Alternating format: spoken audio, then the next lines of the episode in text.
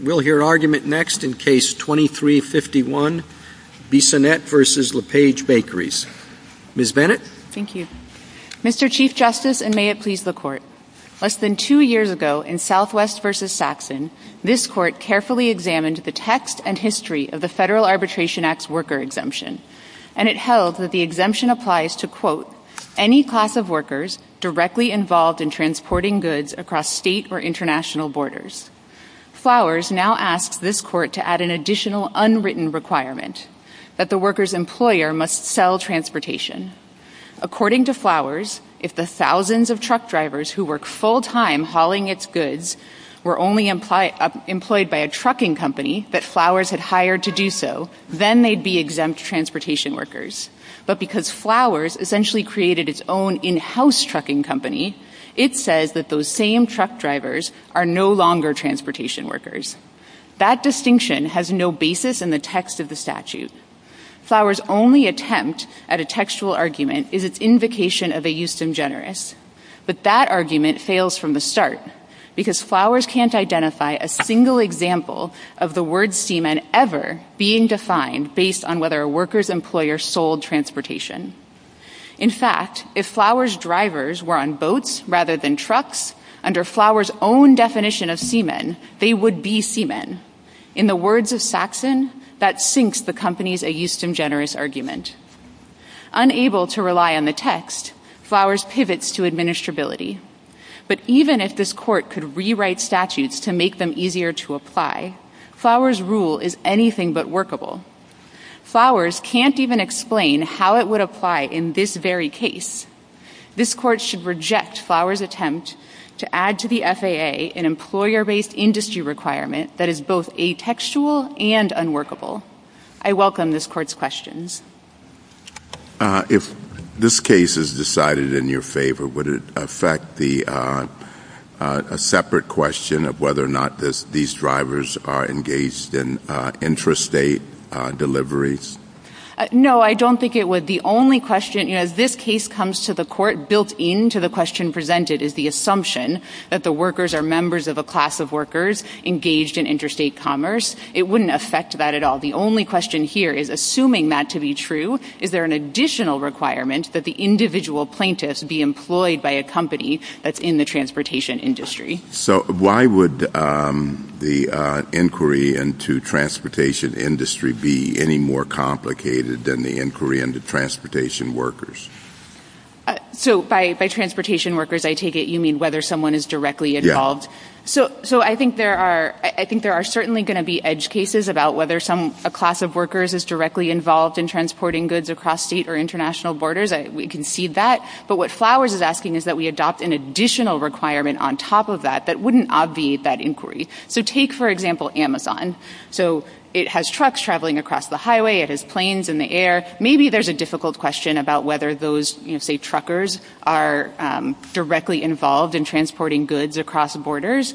But what Flowers says is in addition to figuring out that question, we also have to figure out whether Amazon sells transportation. So, you know, how do we know? Do we need discovery into whether it sells transportation? Does it matter who it sells it to? Does it just have to sell it to its customers? Does it have to sell it to other companies? Does it matter how much transportation it sells? Does it matter what percentage of its prices and revenues? All of these are going to be difficult questions that are then layered on top of the question you raised, which is already in the text of the statute. And so in Amazon's case, for example, it doesn't get us out of the question you raised. It just adds an additional one on top. In your opening, you uh, emphasized the text quite a bit. Yes, Your Honor. Uh, but in ejusdem generis cases, by definition, we're not following the literal text of the residual clause. Instead, we're looking at the listed items and trying to discern what connects those listed items, what feature of those listed items is common. Uh, and as the Scalia-Garner treatise says, that can be somewhat indeterminate, difficult position for judges, but we have to try to figure it out. So seamen uh, and railroad employees in 1925, one thing that it seems was going on, but I want to get your reaction to, is Congress took them out of this arbitration regime. All workers, all contracts of employment are subject to arbitration. Takes them out, but takes them out seemingly, you have to look at the legal context, I would think, because they had a separate arbitration regime that already existed. In other words, at least as I read the record, and it is murky in parts, I'll grant you, as of 1925, Congress didn't want anyone to be outside of arbitration. They wanted Section 2 for most workers and then not for seamen and railroad employees because there was a separate arbitration regime.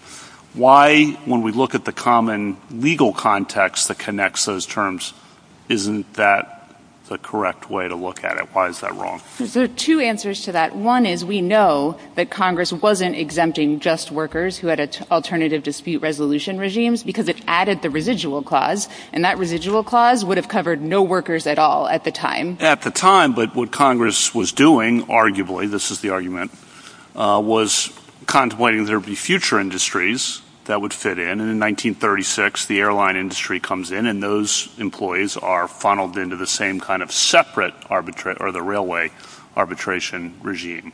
So that Congress was accommodating the future. Sure. So the second historical answer to that is even if this court were going to try to discern some purpose of the exemption instead of uh, focusing specifically on the text, which is difficult 100 years later, if you look at seamen, um, I think one of the assumptions underlying that question is seamen um, were going to arbitration, that there was a mandatory arbitration scheme that covered seamen, and that's actually just not correct. So the Shipping Commissioners Act, which is the statute that provided um, for shipping commissioner arbitration for seamen, uh, Um, two things about that. It wasn't limited to employers who sold transportation. So it was, uh, it had geographic limitations. It was about seamen who were traveling um, Uh, abroad, coast to coast, and some coastwise seamen, like the people on lumber boats who would have been employed in lumber companies. So even if you think that's the purpose of the exemption, is to accommodate these alternative dispute resolution schemes, adding an employer-based industry requirement would actually conflict with that purpose. I also want to take a step back and talk about what the dispute resolution scheme was governing seamen at the time. And this court has discussed that in its U.S. bulk carriers case. And what the court said is, you know, from the beginning of time, essentially, seamen have been wards of the court. They've been subject to the court's protection with a right to bring cases in court. And since 1790, Congress had enshrined that right in statutes. And what the Shipping Commissioners Act did is it said if certain seamen, after a dispute arises, if they agree with the master of their boat in writing to go to the shipping commissioner, then they can do so. And what this court held is that imposing a pre-dispute mandatory arbitration scheme would conflict with this age-old right to go to court. So you think Congress in 1925 wanted seamen to be able to go straight to court? I think that's exactly right. And I think that's what... Is there anything to support that? Uh, sure. So there are a few things. Um, one is it's what this court said in U.S. bulk carriers. If you look at the title of the U.S. Code, which is Title 46, enacted in 1925, the same year that the Federal Arbitration Act was enacted, what you'll see is um, references all of the... a lot of the rights. Um, the references say you can go to court. And if you look at the Shipping Commissioners Act itself, it only applies if after the dispute has arisen, the parties to the dispute agree in writing to go to arbitration. In other words, it only applies post-disputes quite different than what the Federal Arbitration Act would require. Um, and this court explained all of this in the U.S. bulk carriers case. And in that case, it was looking at um, grievance arbitration, but the principles apply. And the principles are uh, this uh, mandatory pre-dispute arbitration statute would have interrupted all of this. Counsel, I'm sorry, you finished? Go ahead. Um, Is there any continuing reason, and this is just my ignorance, so I'm just curious. We're talking about why in 1925, what the regulatory regime was, and whether Congress wanted to funnel some of these transportation workers into alternative dispute um, resolution mechanisms. Is this now just an anachronism, or is there any continuing reason for transportation workers to be exempt? Uh, so I'll be quite honest with you, which is it's not clear entirely what the purpose was in 1925. It's not clear now. You know, I think if you look at the history, what was happening is that there were you know, strike after strike in the transportation, uh, among transportation workers and among maritime workers. And specifically, the strikes were, the core of those strikers were lumber boats, people who were not employed by employers in the transportation industry. Uh, and to the extent that what Congress was doing is saying these people are really important to our economy, and every time they strike, they are uh, interrupting commerce. You know, the seamen strike amongst the lumber boats in 1923 interrupted the whole building boom on the West Coast. But that's all from the past, right? So my question is just like, yeah, now. Right, so putting that in that context, you know, one thing that courts do and that group-based arbitration does is it makes transparent issues that are coming up amongst transportation workers and amongst these companies, and it gives Congress uh, and the executive branch, which was often involved in these disputes in the past, insight into how these disputes are arising and maybe the potential for heading them off. And so I do think there's a modern reason, to the extent we think that was the reason in 1925, it's no different now um, in that people going to court and people going to sort of labor-based grievance, group-based arbitration, like in the railroad statutes, would flag these kinds of disputes perhaps before they end up, you know, in nationwide strikes that are going to interrupt commerce. The Second Circuit did not uh, rely on the district court's reasoning, and so it's not before us, but this is more a curiosity on my part. Um, the district court, I understood, said they're not transportation workers because they do more that's office-based. They're Um, not a traditional transportation worker. How do you deal with that? If someone's job is, you know, at the end of the day, um, they're making all this product, but they deliver it from here to somewhere else, um, that's enough for you? Uh, so I think there's a factual answer to that question and a legal answer, and I'll take the legal question first. Which is I think what you're raising is the question of some workers have different tasks that they do, and how do we deal with that question? And the first uh, stab I would take at that is to look at this court's decision in Saxon, actually. You know, Ms. Saxon in Saxon spent three days a week, roughly, loading and unloading cargo, and two days a week supervising other people. And what this court said is three days a week is enough. We don't need to look at whether the supervision counts. Um, uh, and so there may be, I think, tough questions uh, in very few cases, actually, where people uh, are having multiple jobs. I'll note that these aren't, we haven't seen them in the lower courts. It doesn't come up often. And the way I would deal with answering them, if it's, say, less than Saxon, but more than never, is to look, I would do two things. One is I would look in 1925 and see, for example, how much of the time did someone have to spend doing the kinds of work that somebody is doing to be a seaman and a railroad employee. I'd also note that this comes up in other statutory regimes, and I might look at those cases. So, for example, there's a whole body of law around the Jones Act, which is the case that involves the statute governing um, when seamen are injured and when they can bring claims about what percentage of the time the person has to be connected to the vessel in order for them to be a seaman. And so I might look at that body of law. There's a body of law under the Motor Carriers Act about how much a company needs to be engaged in commerce to be subject to that act. So it's not an unusual question, and courts have tools to answer that question. It's also not a question that comes up much. Can I ask you about Saxon um, itself and um, also comments in your brief that it would make no sense to adopt the opposing side's view? Because in Saxon, at oral argument, uh, it was repeatedly stated uh, to us, if we're talking about a company that is shipping its own goods, those people likely wouldn't have been railroad employees or seamen at the time. Um, not just Amazon department stores. Those people are likely not exempt, and here's why. There was a distinction that was made between railroads that ship things for the public, and I think that's how we normally understand seamen and railroad employees and say a coal company's internal railroads.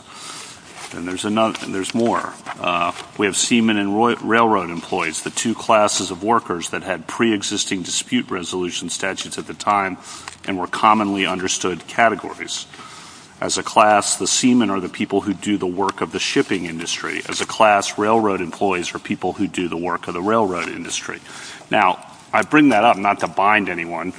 Uh, I bring that up just because that was the common sense understanding of counsel uh, at Saxon. Uh, and so it seems odd that you would read the Saxon opinion to have blown through those limits that were being stressed by counsel for Saxon about the implications of the position, number one. And it seems odd also to say uh, the other side's position just makes no sense when given what was said at the oral argument in Saxon. So I just want to give you opportunity to respond to that. Sure. A few responses to that. One is, you know, we don't read Saxon to decide the question presented here. I certainly didn't think that based on what happened at oral argument. Sure. And I think it leaves the question presented open, although I will say I think Flower's argument is inconsistent with the reasoning of Saxon, which is we look at what these words meant in 1925, and we also are looking for a commonality between seamen and railroad employees. And if there isn't that commonality, we're not going to add an additional requirement. Now, I think you asked about some answers to the hypotheticals in mm-hmm. Saxon. You know, and I'll note that this question wasn't presented either way in Saxon. Um, and there were some hypotheticals I do think that touched on this question. Uh, but the, you know, and I apologize if the answer wasn't as clear as it should have been. The Gravamen. I thought the answer was very clear, actually. It was reassuring. I think the word narrow was used, reassuring that the holding in favor of Saxon would be narrow and would not extend to industries other than transportation industry, which that may be incorrect, but to call it like that makes no sense is a little much for me, at least. Sure. And I think the Gravamen, you know, there were specific predictions maybe, but the Gravamen on that answer is to know whether the Federal Arbitration Act exempts a particular class of workers.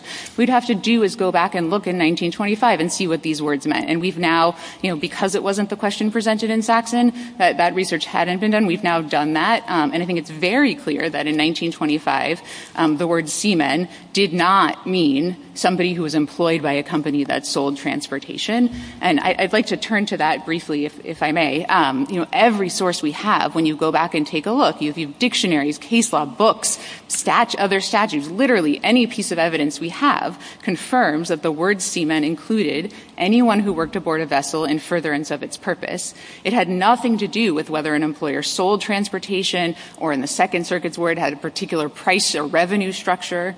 And I'll note that this court has already canvassed this history at least twice, first in Wilander and then again in Saxon. And both times it came to the same conclusion, which is that seaman, rather, is a longstanding, well-defined term that in 1925 plainly meant everybody who worked aboard a vessel.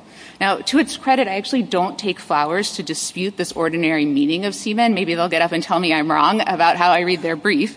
But what I take them to say is, you know, whatever the ordinary meaning is, for purposes of the Federal Arbitration Act, the court should give the word a different definition. And that different definition should be something like workers aboard a ship in a carrying trade, uh, carrying goods for trade and commerce.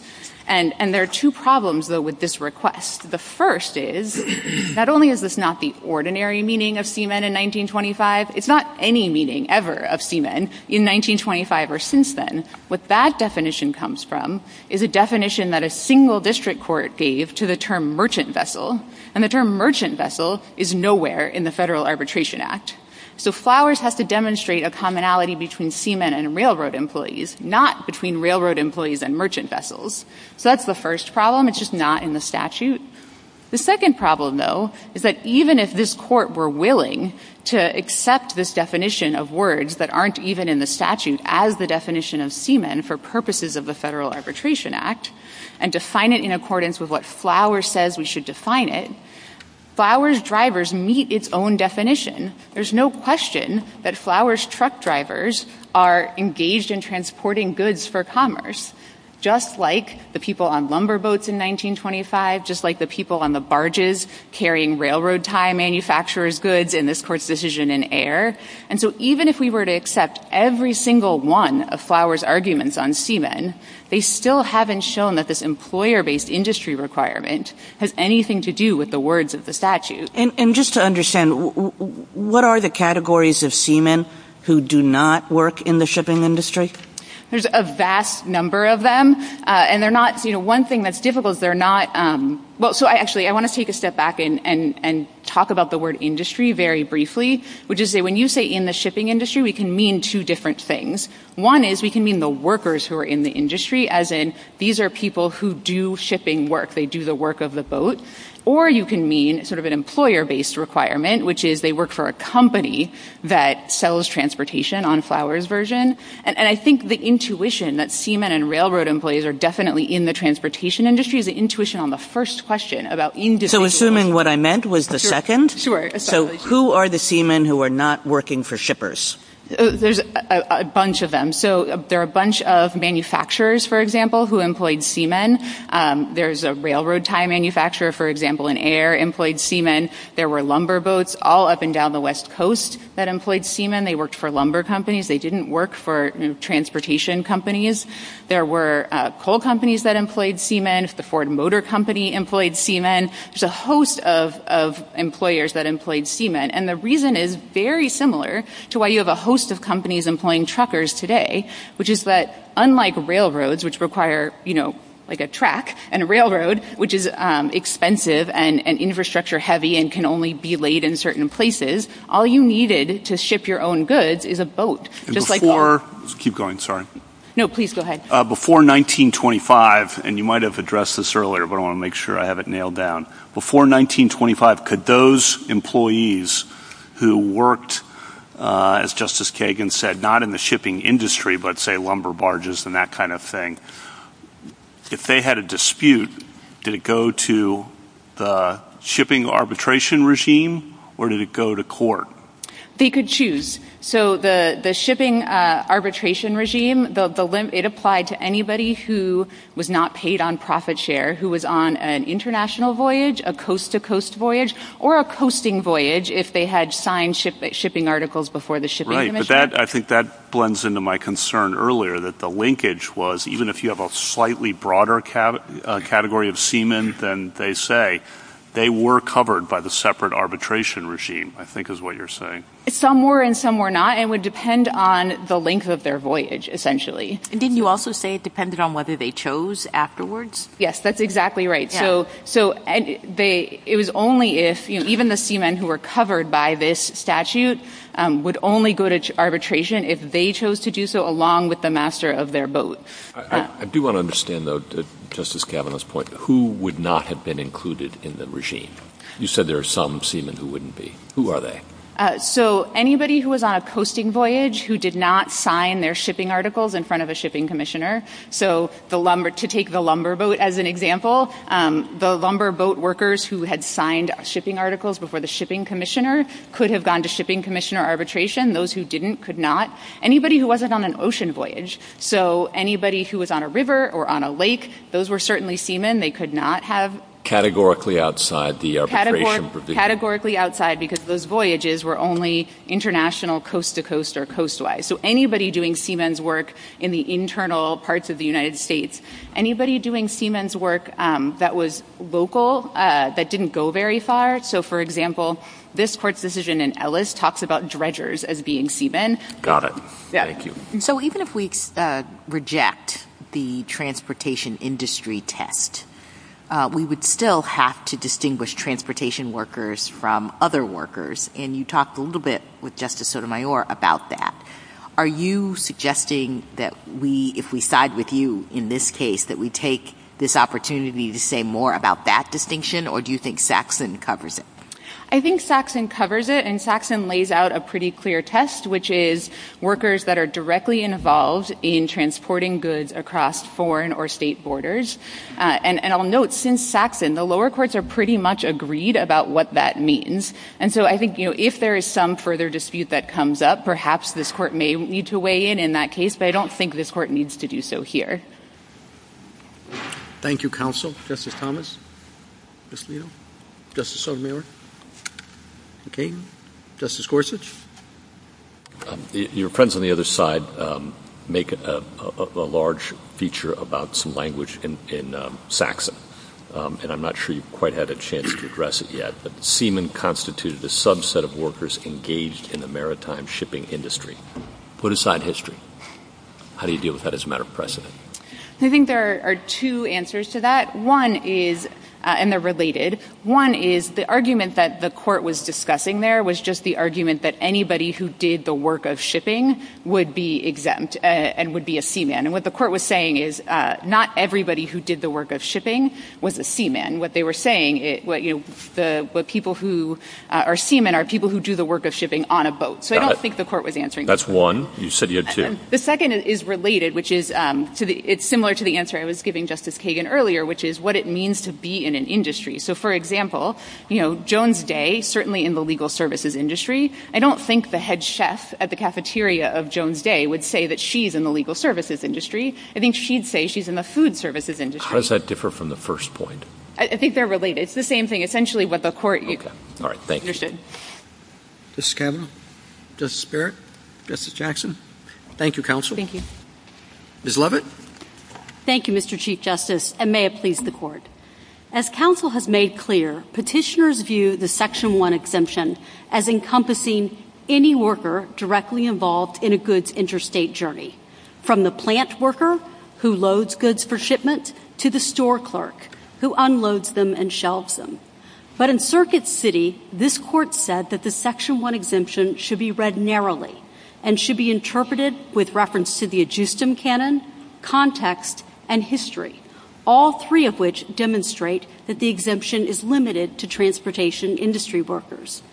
After all, in 1925, Justice Kavanaugh is correct. Seamen and railroad employees were defined by the industry in which they work, and that commonality should carry through to the residual clause. Context and history tell you why this line makes sense. By 1925, Congress knew that labor disputes involving transportation industry workers were different. They were unique. They could cause famines in Chicago. And in response, Congress passed two, and only two, federal arbitration statutes, one governing railroad employees in the rail industry and one governing seamen who, under the Shipping Commissioners Act, were limited to those in the shipping industry. Petitioners can't provide a why for the enumeration. They can't explain why you would pair railroad employees and seamen together. And they advocate a definition of seamen that is so broad, it's flatly inconsistent with the notion of a transportation worker and this Court's holding in Circuit City. The result, a poor fit. And petitioners show by example. Petitioners buy Flowers bread. They pay Flowers for product. Then they take title to the bread. And it is only after they take title to the bread that they then move it intrastate in order to sell it to retailers for a profit. They are under no personal obligation to move anything. They look nothing like railroad employees or seamen. I welcome the Court's questions. We have uh, uh, looked at the performance of the uh, workers in Saxon. And wouldn't it complicate matters now to look at the entire industry as the certainly the District Court did and and uh the Second Circuit did? I don't think so, Justice Thomas. And don't you think, I mean, I thought we foreclosed that. We said that we won't look. The argument, part of the argument in Saxon was, well, uh she Saxon is in the in the transportation industry, therefore. And as I hear you, you're saying, well, uh, uh, petitioner here is not in the transportation industry, therefore. And we foreclosed that, I thought, in Saxon. So two points, Justice Thomas. The first was that you have to read those holdings in Saxon in light of the background fact that Ms. Saxon was an airline transportation industry worker. The Court presupposed that fact. And as Justice Kavanaugh read from the oral argument, that was accepted fact and part of the background on which the holding was made. The second point is the industry-wide holding. And in that part of the Court's opinion, the Court was rejecting Ms. Saxon's argument that it was sufficient for her to fall within the Section 1 exemption just because she was a transportation industry worker. And our argument is not that it's sufficient. We think that you have to do the Saxon analysis. But the first question is, is being in the transportation industry necessary? And the answer to that should be yes, because ever since 1972 in the Second Circuit, the background rule has been that you have to be in a transportation industry. That's the Erving decision that predates Circuit City and was on the winning side of the Circuit City split. But we have cases from the 1920s in which you didn't have to be in the transportation industry in order to be counted as a seaman. So how do you square your position with that? So first, I think Saxon informs what it means to be a seaman. But Justice Jackson, those cases aren't dealing with the limit here, which is you already have Circuit City. And Circuit City has already held that because of the ejusdem canon, there are implied limits. And one of those implied limits is it's not a limitless seaman. It's the seamen who are transportation workers.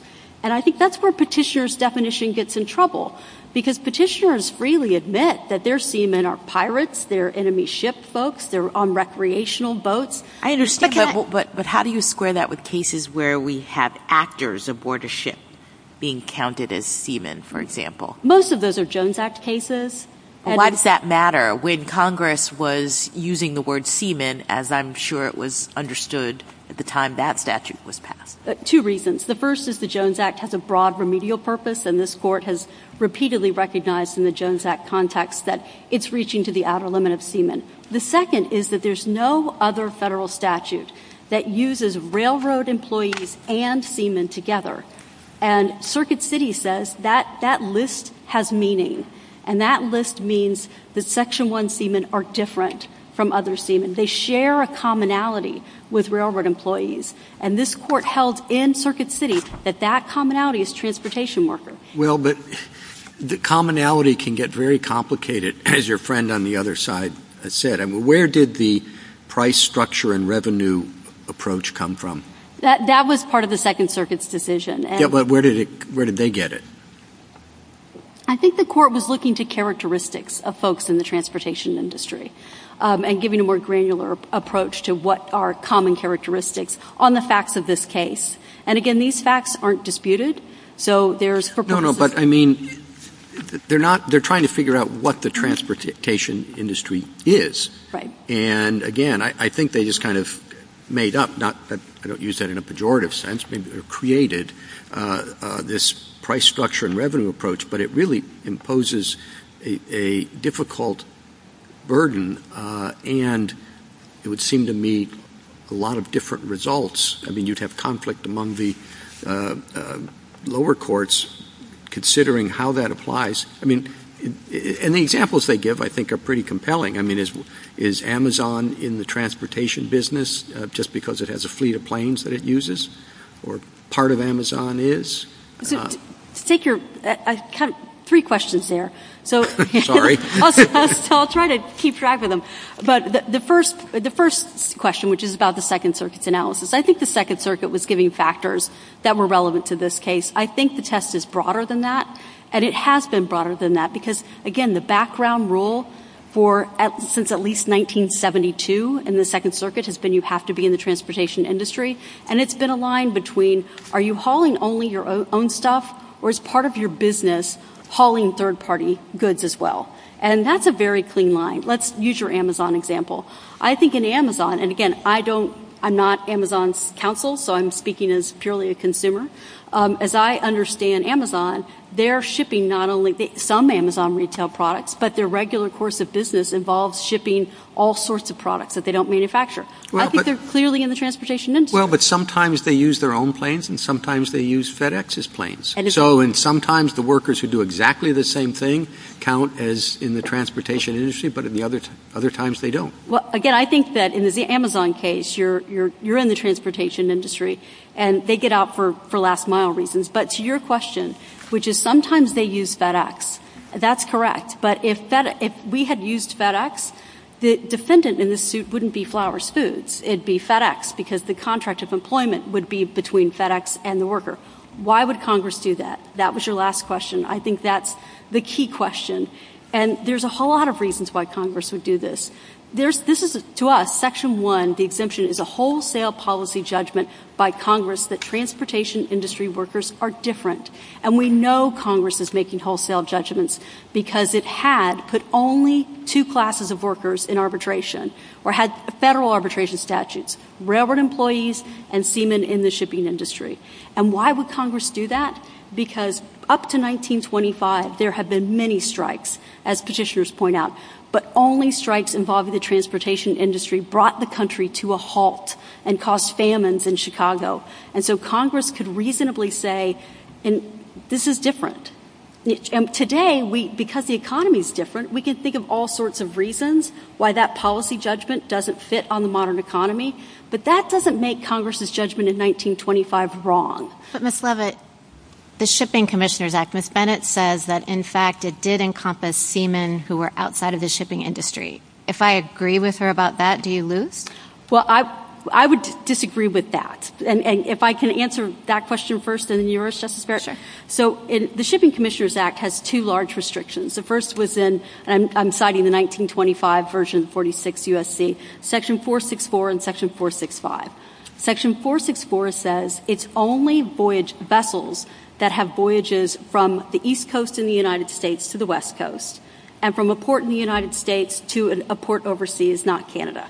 And then there's a second limit that you can't be earning a profit from the things that you're shipping. So you're not making your money because you're shipping fish and you're selling the fish. You're making the money off the transportation. Those two limits boil down to the shipping industry. And here's where I think a little bit of history of shipping helps a lot. The Panama Canal didn't open until 1914. So to get from San Francisco to Boston in 1914 was almost a nine-month journey. You don't take that journey and return with an empty ship. Those factors that are in the Shipping Commissioners Act are isolating the industry.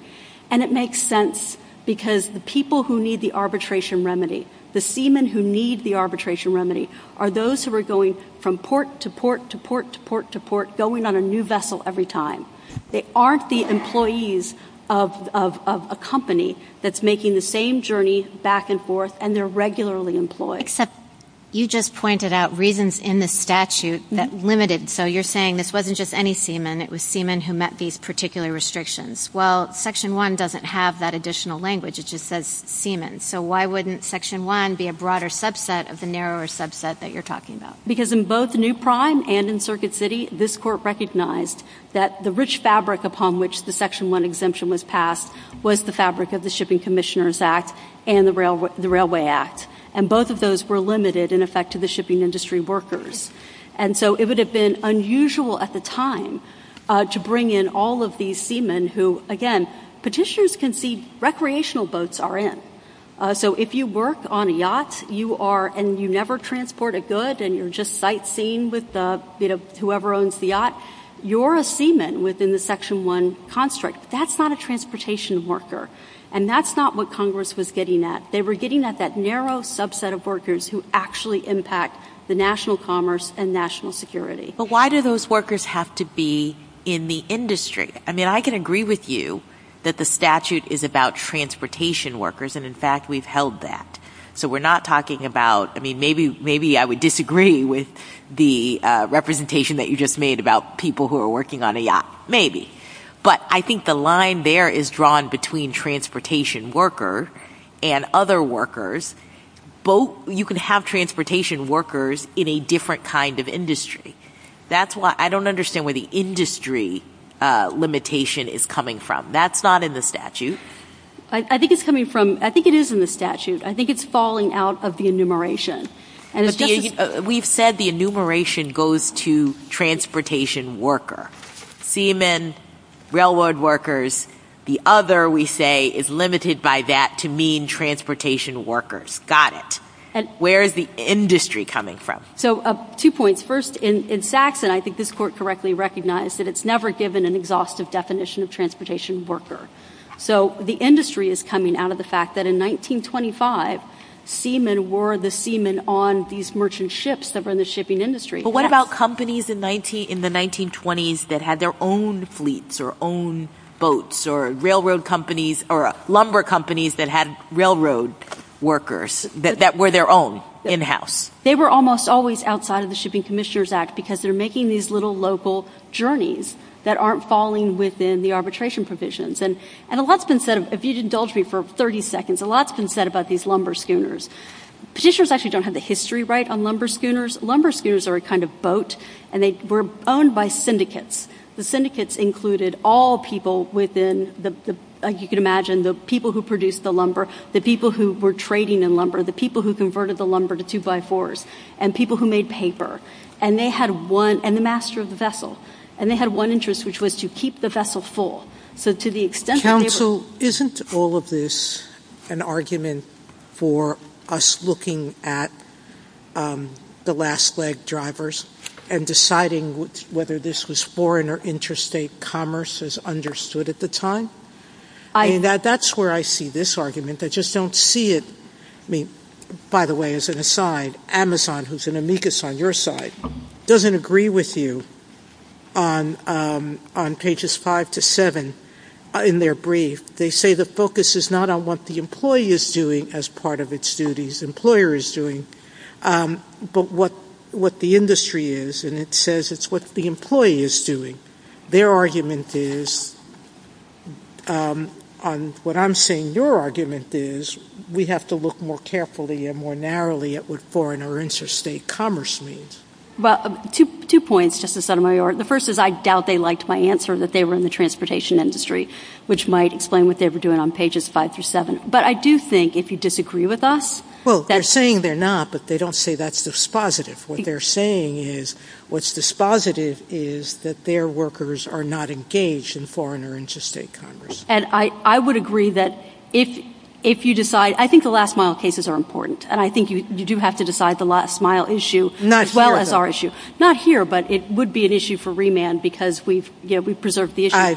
We don't even have to get into that. Whether you preserved it or not, I didn't check. The question is a different question. When I want to get to the heart of that question, which is, is the problem solved by last mile? And no, it's not. Because, again, the background rule here until about 2020 was that the transportation industry workers were out. And that's why you're not seeing these cases arise until just the past year or so. And so the problem is you have a lot of companies who are like... Um, um, I'm just going to say Acme to keep it you know the record clean. You have Acme Company who actually has their own drivers who cross state lines. That company doesn't see them. They're not in the shipping industries in any way, and they're not preserved by the last mile. And so you start to introduce a whole class of cases. In the modern economy, every retailer, every manufacturer has a shipping department. And those shipping departments are inevitably shipping goods um, in interstate commerce. And so you'd be... In light of the fact that the background rule excluded transportation industries, you're opening a whole other area that has been... I mean, honestly, if you look at Circuit City, the cases that the court affirmed in Circuit City, the Court of Appeals cases, were all assuming a transportation industry component. Do we care? Let's see. We do care. Um, I want to follow up on Justice Sotomayor's question. If you win, if we say there is an industry requirement on the last mile, if we've shifted our focus to the industry, does that go a long way towards settling the last mile driver question against you? Because then would we say, as long as you're a worker in the industry and the industry is engaged in interstate commerce, you get swept in? Or I understand it wouldn't resolve it, but would it make your argument harder? Uh, no, I don't think so, because we're viewing the industry issue as a threshold issue. It's a necessary condition, not a sufficient one. So you'd still have the Saxon analysis. And the reason why that is important is because you're excluding a whole line of cases that heretofore have been excluded involving manufacturers. You'd still need to decide the last mile question, and I think for the good of the lower courts, it would be good to take one of those cases, because that's an additional limitation, not an alternative limitation, in our view.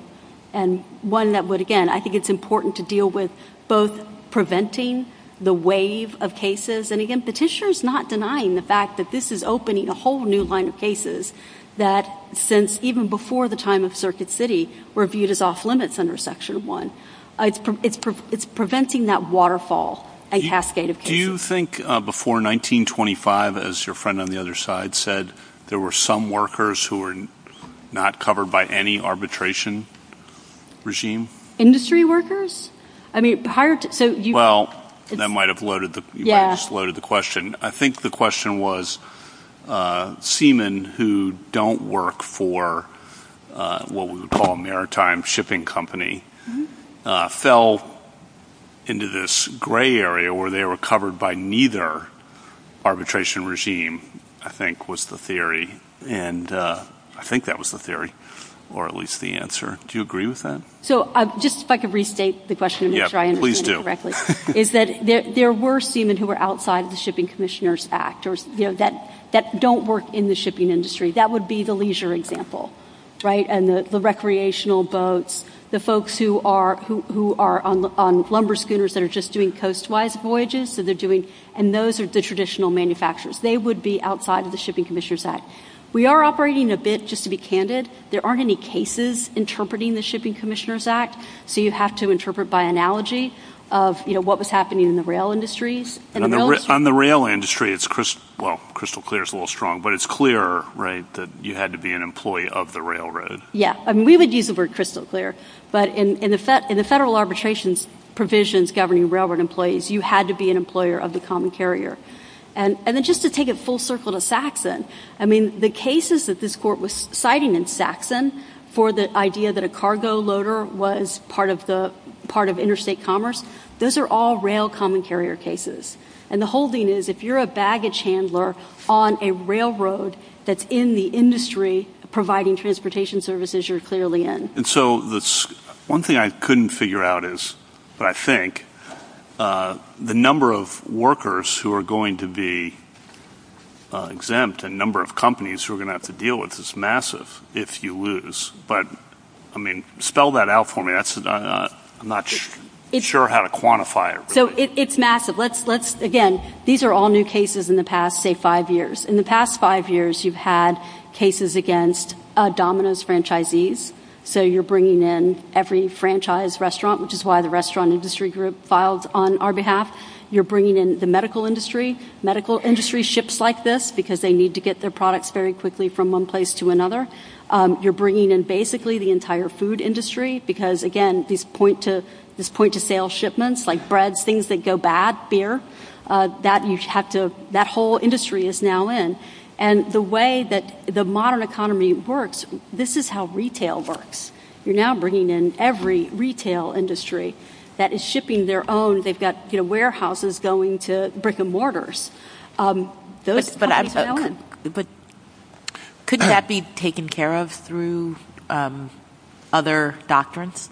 Not through last mile, which I think was the question. Yes. These are all companies that are shipping over the borders. And the reason why this hasn't been a problem to date is, again, because the background rule has been that it's transportation industry. And even in Saxon, when you're talking about the seamen who are under Section 1, you're using a subset of the maritime shipping industry. Even this court, and I'm not saying it's holding or decided anything, but I think it's saying this is the language that's informing the lower courts. Well, that's an important point, and I hope that Uh, Ms. Bennett will take the opportunity on rebuttal to address it. But let me just ask, on the other side, it may have been straightforward for the Second Circuit to apply its test to the facts of this case, but will it be straightforward in other cases? Will it not involve some very difficult line-drawing problems? Justice Alito, in our view, it's not. Ninety-five percent of these cases, it's clear. The FedExes, the UPS, the Yellow Freights, it's very clear who's in the shipping industry because they're in the business of shipping other people's goods. And even there are companies like Amazon who ship their own and other people's, but the usual course of their business is to include other people's goods. Most companies, I don't want to use the word most, but a lot of... There are not a lot of companies that do, uh, Uh, in which, let's say, 60% of their work doesn't involve transportation, but, or 70% doesn't involve transportation, but 30% does. There aren't companies that might fall into that category. I think you could use the Saxon analysis. For, you know, Saxon said, how do you determine a worker's work? Which is also a fact-based question. Use it whether it's frequent. Um, and I think that's the same kind of straightforward analysis that you could apply here. Are you frequently in the business of shipping other people's goods?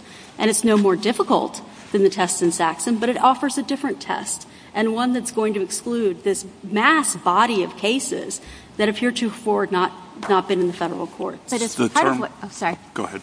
Uh, is part of what you're saying that the industry has, or industry generally, in the way that business is done now, has massively shifted, and maybe those words mean the same thing, maybe they mean what Ms. Bennett says they do, but because of the way that industry and shipping has changed, just kind of as an anachronism, it doesn't really make sense. And then wouldn't it be for Congress to fix it? I think Congress already fixed it. Because when it enacted Section 1, there is a residual clause. Congress was anticipating that there were going to be other industries, and that would have the same kind of shipping element to them. And the airline industry, for example, was the very next stop. And they also have an arbitration provision, which, by the way, to get to your question that you asked Petitioner's Counsel, yes, this is still relevant because we still have massive arbitration regimes governing the rail industry and the air industry. And if you had the FAA coming in and uh, there would be a question over which one is preeminent, and I could see a whole new line of cases where employers are saying, no, we're outside of that federal regime. We have a private contract. We enforce it under the FAA. So there is interference that could be done under the um, modern statutes.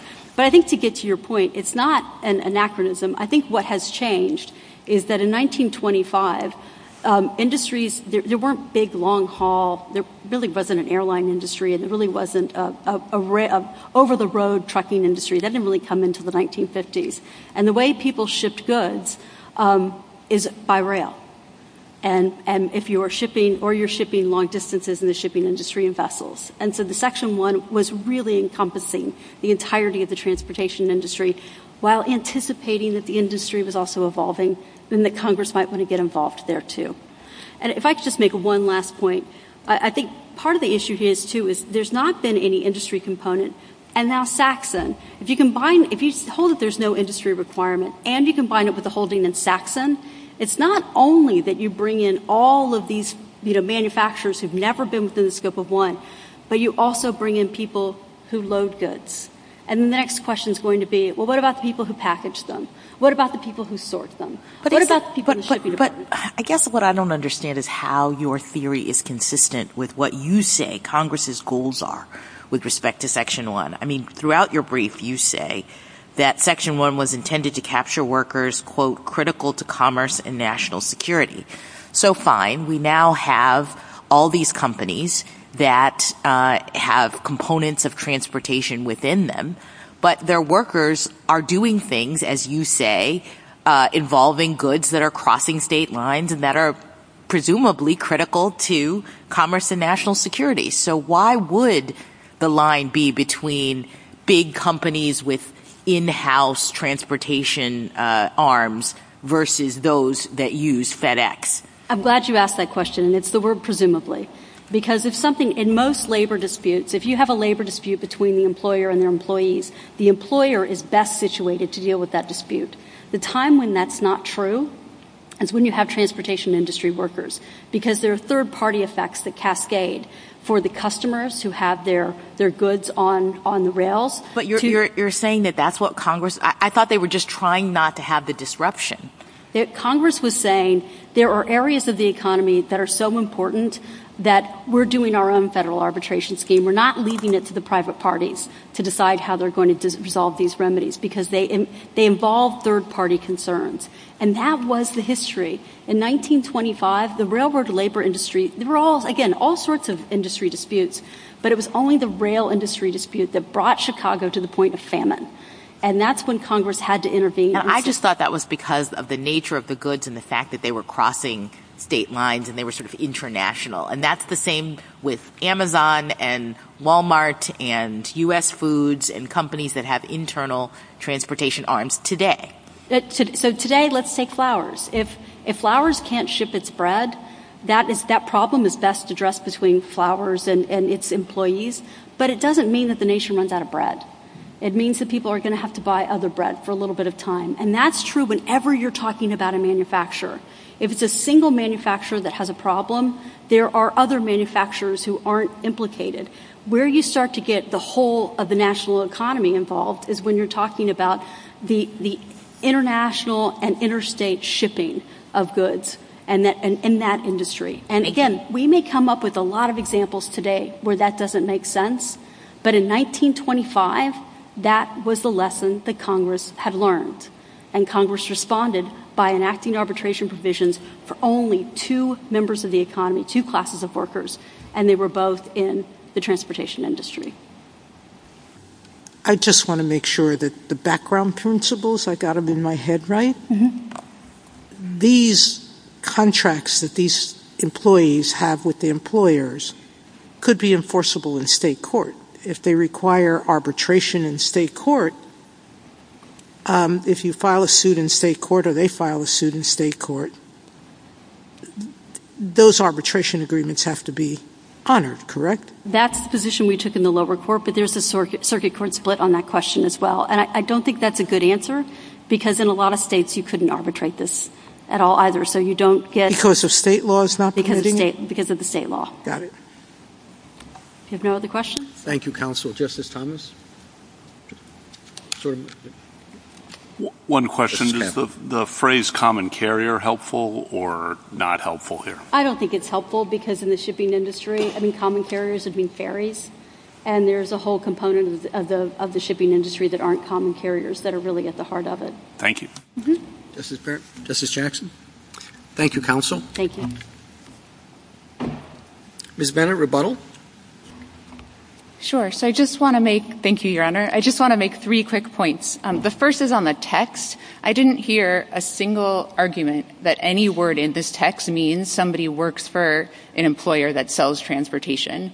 Again, even if we accept Flower's understanding of what the word seaman meant in 1925 and put aside fishermen and any of the other people they're worried about, even if we accept it's just people who are on vessels transporting goods for commerce, that has nothing to do with who employed those people. And that's the way every statute governing seamen worked in 1925. There were a bunch of statutes that have a bunch of different limitations, but all of them were very explicit about what they were, and not a single one was employer-based. And that's for the second... To take the second reason, which is Flower says, don't worry so much about the text. What we really want to think about is policy and purpose. And even if this court were inclined to do so, even if this court were inclined to define what Congress meant 100 years ago, we have some evidence about that. And Flower says, look at the strikes that disrupted the national economy. In the maritime, in shipping and maritime shipping, those strikes were led by people on lumber boats. And I'll note we cite uh, in our brief um, the evidence that those people were on boats, were employed by the lumber companies and on boats owned by those companies. But if Congress was really trying to get at people who could disrupt commerce, the way strikes worked in 1925 is they weren't employer-based. Everybody who did the same job in the same location struck together. And that's why they were so disruptive. And so if Congress was trying to get at that, they would not have included an employer-based limitation. I think that's why we don't see one in the statute. Um, to Justice Alito's point about narrowness, I think you asked that I address that in rebuttal. Uh, two points on that. One is it's not true that the background rule in the circuits has been this employer-based industry requirement. Um, the Seventh Circuit decision in Kienstra, I believe, was a concrete company. Uh, the Ninth Circuit has decisions on Amazon. The First Circuit does. I'm not aware of this requirement being true in any circuit until, really, the Second Circuit made this decision and the Eleventh Circuit had some decisions.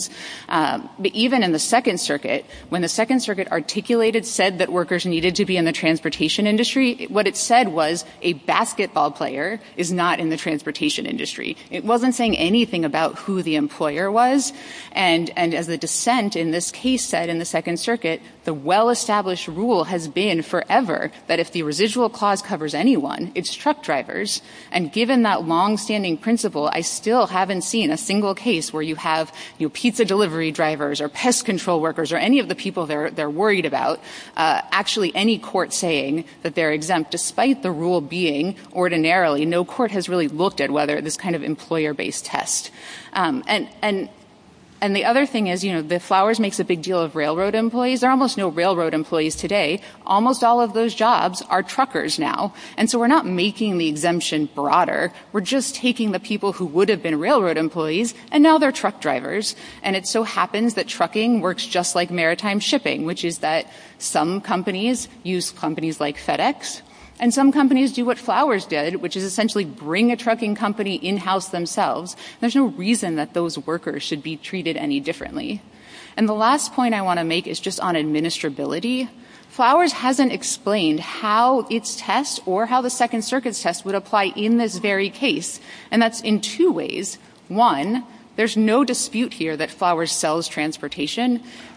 The retailers that Flowers sells to are not just buying bread. They're buying the bread showing up at their retail stores. It's not clear to me why, for that reason alone, Flowers doesn't satisfy its own test. And the second point is Flowers actually has quite a complicated corporate structure, uh, and the drivers here aren't contracting with Flowers. They're contracting with a subsidiary of Flowers that only handles transportation for other subsidiaries that make baked goods. So that subsidiary is only transporting other people's goods, and Flowers doesn't explain why that, too, wouldn't satisfy its test. And what that shows is that its test, the employer-based industry test, is going to be really difficult to apply, and it's going to be difficult to apply even in cases that Flowers says, like this one, should be straightforward. They're not. And again, this would have been a problem in 1925, just as it is today. There were lumber companies that owned railroads that may or may not have shipped entirely the lumber company's goods. And it's not clear, you know, Congress would have known in 1925 that that would have been difficult to apply, and there's no reason it would have included that requirement in the statute here. So again, we ask that this Court reject Flowers' request to add this requirement that both has no basis in the text and would just make the statute harder to apply. Thank you. Thank you, counsel. The case is submitted.